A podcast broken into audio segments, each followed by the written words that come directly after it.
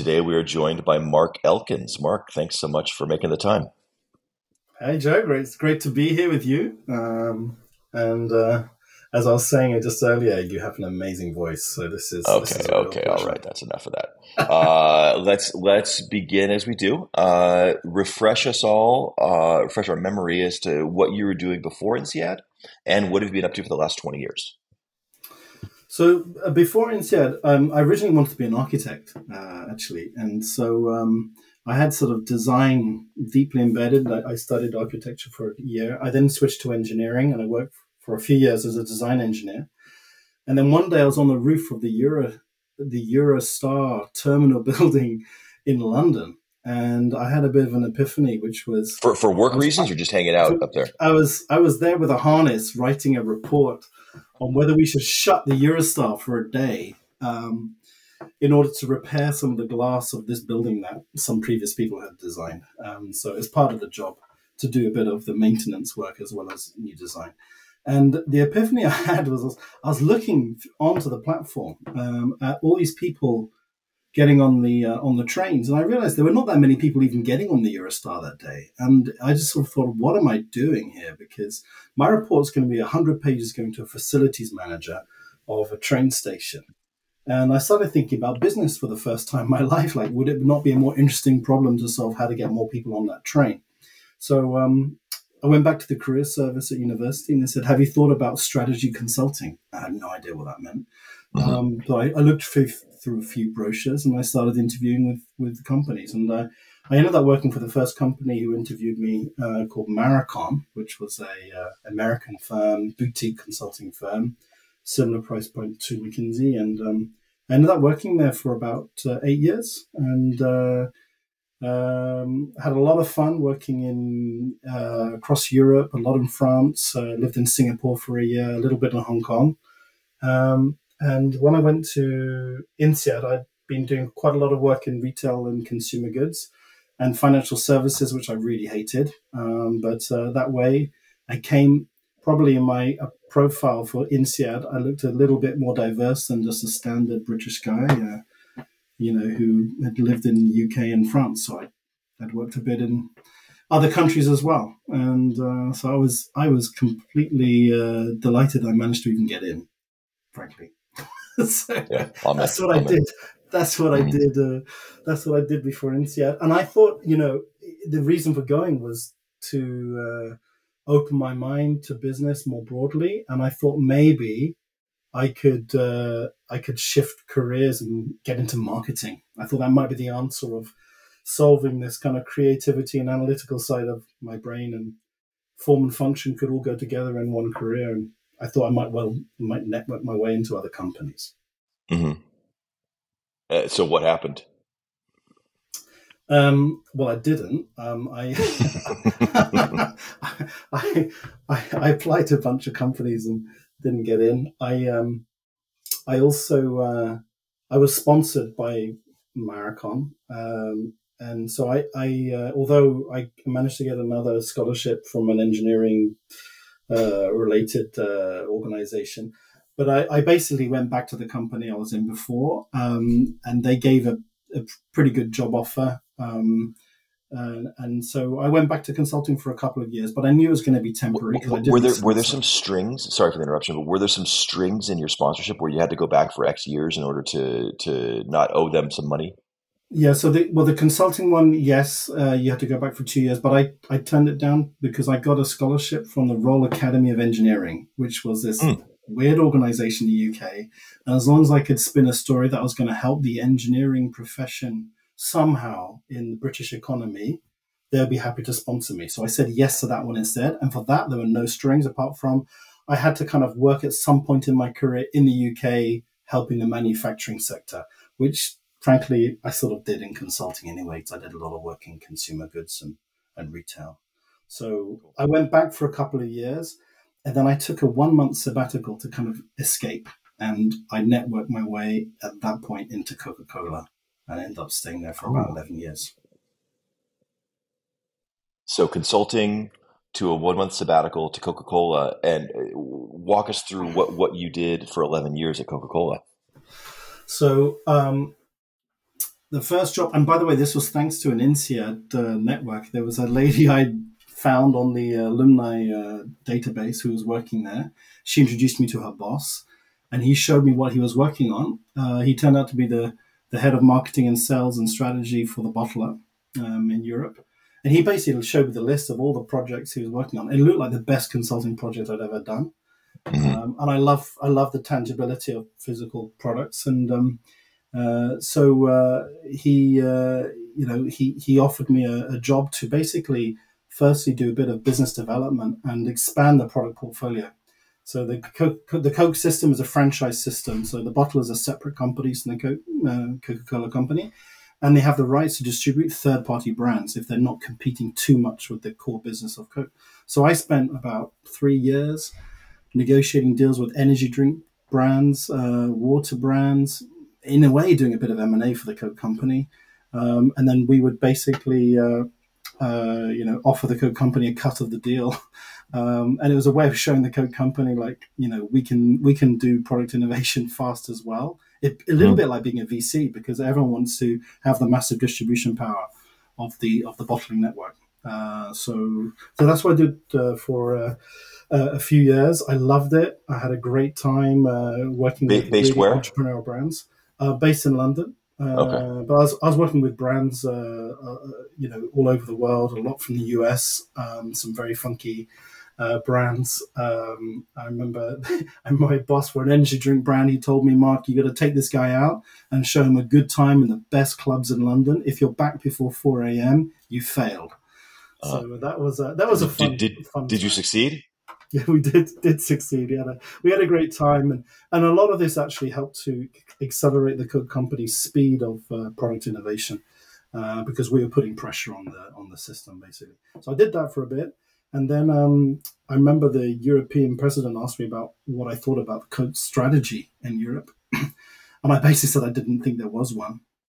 Um, it was a bit of a extreme statement, but in reality, a lot of it was very salesy driven. Like we're going to do the same thing as last year, and we're going to win, and have a T-shirt and a cap, and you know, very, you know, mm-hmm. uh, simplistic. And um, in the end, they, they they offered me the role to be strategy director and insight director, and I hired some ex consultants, people from Nielsen, Kantar, these kind of research companies as well and we built a five-year growth plan, um, uh, much more fact-based, uh, and it was an, it was an exciting time. And during one of those moments, the next big career shift, which basically set up the rest of what I'm doing still today, was we spotted that digital was a big trend, and we were like, "What do we do about this digital thing?" And I remember the marketing director for the Coke company told me uh, we were on a plane, and he was like, "I think we've cracked digital from a brand engagement standpoint." But we uh, we haven't looked at it end to end. Um, you know, Coke was number one on Facebook at that time, and you know the brand team thought they're doing a great job. But I remember meeting the digital agencies, and there was a gaping hole between what the brand teams are doing and then purchase. And a lot of decision making of shoppers was happening in that messy middle area, that grey area. Um, and I also realized we were spending millions of pounds buying banner ads on retailers' websites mm-hmm, like Tesco's mm-hmm. and stuff and no one knew what the ROI was or anything. So I basically pitched to uh, to to go after this opportunity. It was either that or launch some uh, coffee business or something on the side. But I remember my boss said to me at the time, he goes, "Look, the coffee thing's a 50-50, but uh, this thing is coming at us like a train." Um, and and uh, you know there's no escaping it. But I warn you, it's going to be messy because everyone's going to have a point of view, and everyone thinks they know something about digital and he was absolutely right, and it's still the case today. Uh, so uh, I ended up pitching to set up a, a, team because we realized it wasn't a project; it was a capability, and um, um, and at that point, uh, a well-known consulting firm helped me to pitch it at the right level, and uh, and then the rest is history. We we set up a, a kind of a, a startup effectively within the corporate uh, with the UK as a lead market, and um, I remember, you know, inventing job descriptions and hiring amazing people. Um, and and it grew from there, and then then it grew across Europe, and then uh, it, it, just it, it, it, we were on the cusp of something big, and it was exciting. almost like a like a, a digital agency within Coca Cola that that uh, that, that and can you explain to me what what how you're you know you did the branding people doing something presumably you were doing something else kind of how, how did that fit together or not fit together yeah so and this is one of the challenges i think of a franchise system. So the brand teams were doing loads around brand equity building you know so they're doing uh, paid media they're doing social posts they're buying search on google etc and then basically the bottler teams were doing online sales via retailers, and most of it's indirect. So it's uh, you know Tesco, uh, Asda, Sainsbury's in the UK, uh, Carrefour, Auchan, you know, and then Walmart in the US, and in the end Amazon as well, although that's relatively small still in soft drinks. Um, so that that's a lot of what we are doing, um, and then in the end we also built a B two B platform to serve the fragmented trade because uh, we realized a lot of small outlets were placing orders by phone, by fax, even by email. It was very costly. And we realized we could do it much better by having our own website for order taking. So, um, so that was a big, that was a big change. And so, yeah, we were very much kind of facing the customers and we're also building our own, our own websites as well on the B2B side. Gotcha. Gotcha. Thanks.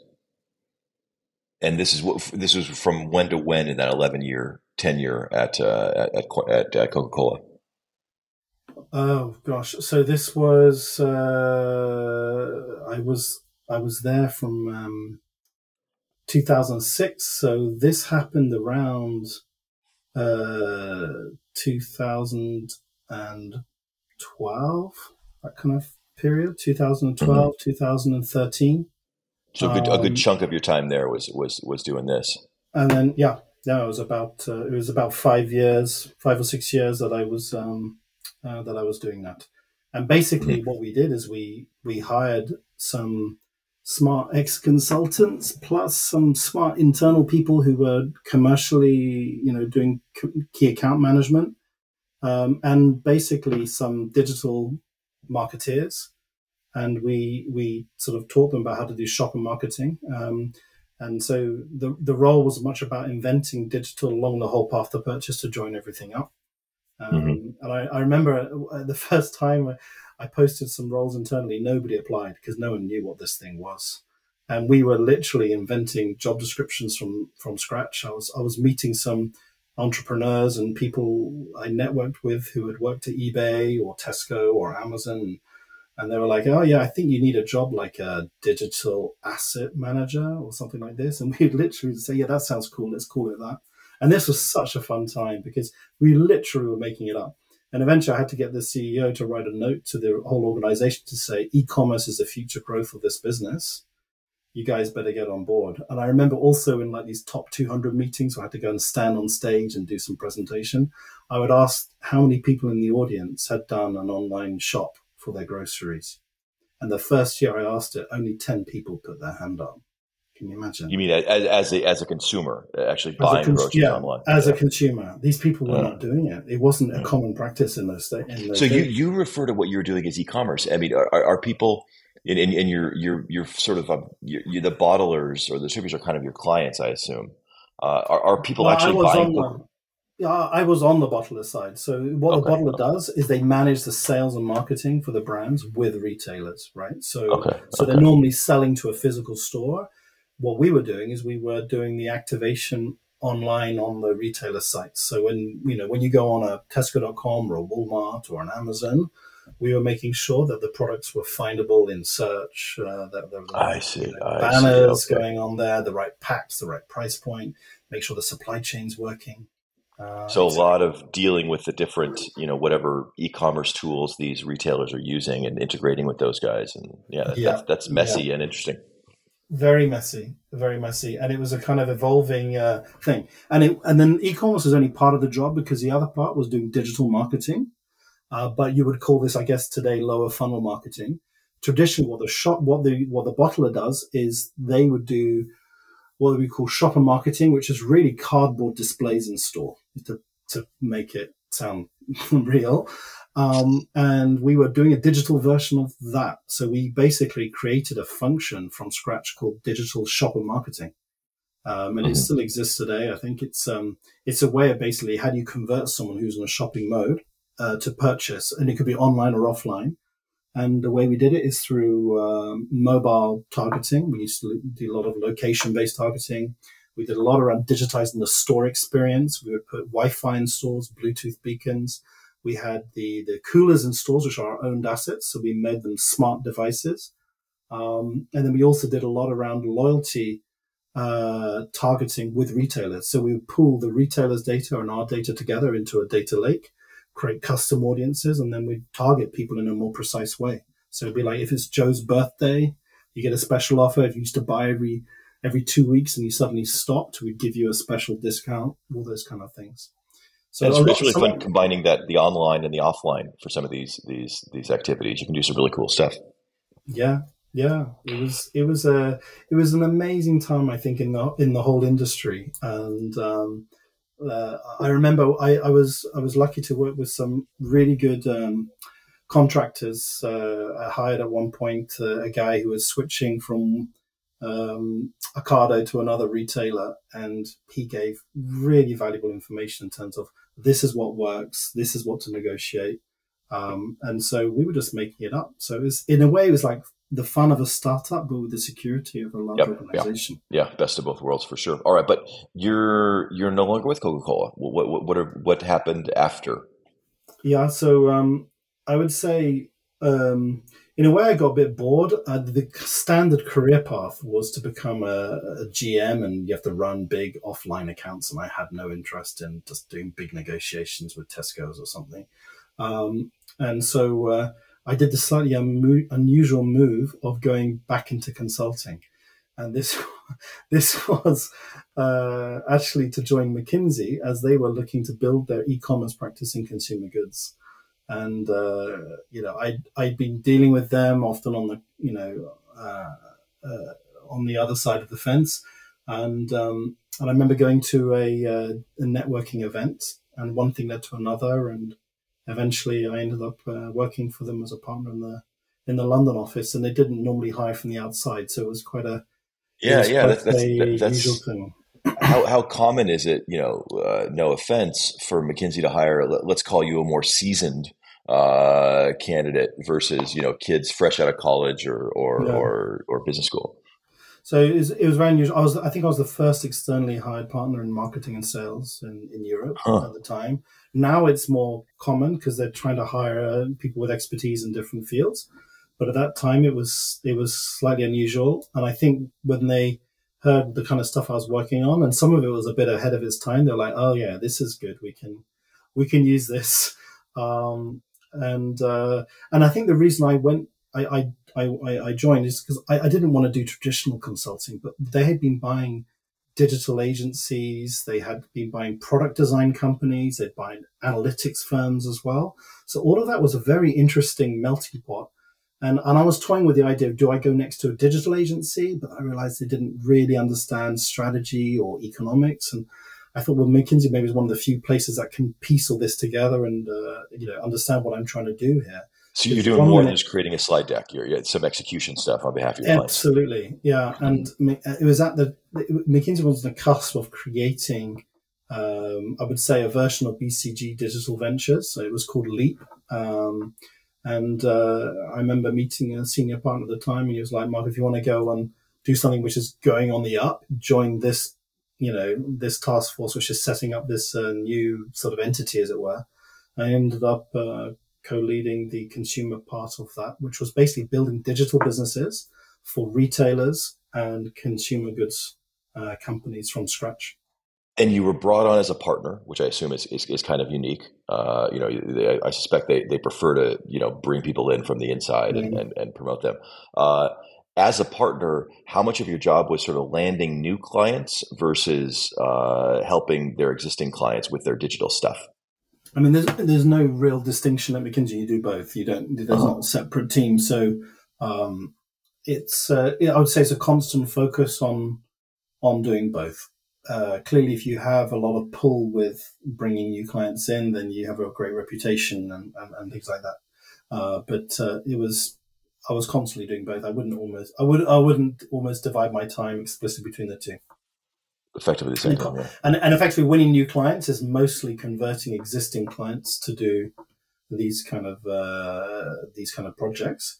Mm-hmm. Um, but it's all it was it's it was always a very strong philosophy about where where is there a real impact as opposed to selling work. I mean, there's not a, selling is a completely forbidden concept there because uh, the whole point is to be on the side of the client. Now, are you still at McKinsey, or have you have you since done something else? No, no, I left. I left. So, mm-hmm. um, uh, the funnest part, I would say, was doing this business building, this digital business building from scratch. And what happened is in the pandemic, um, obviously everyone's working from home. Everyone wanted e-commerce, and I was starting to help retailers to build online marketplaces, 3P marketplaces where they don't hold inventory. Um, and I was working all around the world and uh, and and uh, learning a lot from the likes of Alibaba and stuff and and starting to get into social commerce as well. And a headhunter called me up and said, "We're looking for a French-speaking, non-French resident willing to relocate to Paris to join the headquarters of this beauty company." Um, but they have to have done like you know quite operational work on e-commerce, but also have this global understanding of different business models and and categories. And I was like, hmm, I'm not sure I know anybody else in my network. Um, sounds interesting. The first interview was in French, and then they revealed the company name. And then very quickly, um, I decided to jump. The family is young, and we thought, why not move to Paris? And so I joined L'Oreal. Oh, nice! And you're still there to this day. I'm still there to this day. I've been I've been at L'Oreal now for one year and eight months. Well, so you've done consulting, to what we you know sometimes negatively refer to as industry back to consulting and now back to industry yeah and and it's um it's a funny thing i think i've if i look back i finally found my feet in a way because i wanted to be an architect and an engineer i wanted to create and analyze and build things and in a way i've been able to do that uh, both in coke i built the team from scratch um, in McKinsey, I managed to build new capability. And then I've had the fortune here at L'Oreal to also build my e-commerce team from scratch. I inherited a very small team, uh, but it's a very exciting business. It's a completely different ballgame to soft drinks because e-commerce is almost 30% of the total business. So it's like, it's big, it's big, big bucks. It's, it's over 11 billion euros in sales. And it seems like something that's a little more suited to actually buying online, whereas whereas Coca Cola is probably kind of an indirect online sale thing, where you're just getting them in the store and they can. Yeah, you, the only reason you could get you can make the economics work for a, buying Coke online is when it's part of a grocery basket, and even yeah. there, yeah. When you're yeah. getting a large basket delivered to your home, it's barely break even for most retailers. Can you give us any crude cultural uh, stereotypes between working in uh, in London versus Paris for you? Oh, huge, huge. Um, I mean, L'Oreal is still very French, and there are peculiarities. I would think, um, and I, I had been used to working in quite American style companies where it's very performance driven and you get to know people over time, but it's just quite a direct performance driven culture. What I've learned in in this French culture, it's it's a very Latin culture. So it's got this combination of it's very warm, but everything's negotiable. Um, mm. But it, but it's combined with a it's a weird combination actually of local entrepreneurialism and freedom uh, with top down French culture of what the boss says is actually quite important. So there's a ton of upwards reporting, much more than I did in Coke. If I went to visit a market in Coke, people were like, "Why are you coming? What are you going to do to add value to us?" If I come and visit a market now, they roll out the red carpet and it's like the boss is coming. So it's it, it's a it's a very different thing. But I would say L'Oreal is at the opposite end of the spectrum compared to a P&G or an Amazon, which is very structured, process driven. You know your inputs and outputs and what you have to do, which works well in a kind of linear standard situation. L'Oreal, someone described to me, is more like a blob of people are like bubbles, and you expand your bubble until it touches other people's bubbles. And in that interaction is where you create value. So, in other words, you make it up as you go along, which in a way suits me quite well because I'm not that structured, frankly. I was never a really good consultant, if I'm honest. And this gives me the ability to be a bit more creative and, uh, you know, uh, make things up a bit as I, as I go along. Love it. Love it. All right. Last question. It's a two parter. Uh, is there anything that we as the community can do to for you either personally or or professionally or vice versa are there are there any things that you're uh, you're looking to do to, to to help the community i mean things things that i could benefit from i mean i have huge admiration for so much of what our class have, have done um, and i mean some of them are my best friends for life uh, godparents to my children uh, and there's such a wonderful entrepreneurial uh, experience that many people have. I would I would love to learn more on that side. If anything, I've been a, I would say chickening out of being an entrepreneur on my own. I think I could be a good partner in the future, but I would love to also uh, understand how to invest, how to make money, because some people in our class have done amazing things and they've created like assets that generate cash and it's a different way of thinking about life, um, and I, I have I've had huge, huge admiration for that. So that plus I think greater connection with the class. It was wonderful to go back to the twenty year reunion, um, and and I just want to be more connected to people. And what I can offer um, uh, is whatever people need in a way. I'm I love I love coaching and giving. I, I, I occasionally lecture at universities if people want advice on stuff, I give it for free. Frankly, I just I love to ping pong on on big topics. So if they're to do with digital or e-commerce, would love to connect with people on that. I learn so much by by interacting. Uh, then of course my team is expanding. So many people now have got children who are starting to get to the age, or they've got a network that people want a role, they want a job. Then I can maybe even help with that. All right, you heard it. Mark's uh, willing to invest his money in your thing, and he's also willing to give your kids a job. Uh, so let, us let's, let's take him up on that. Uh, Mark, thanks so so much for your time. It was really really nice catching up. Thank you, Joe. Have a great uh, holiday. Thank you. You too. Okay.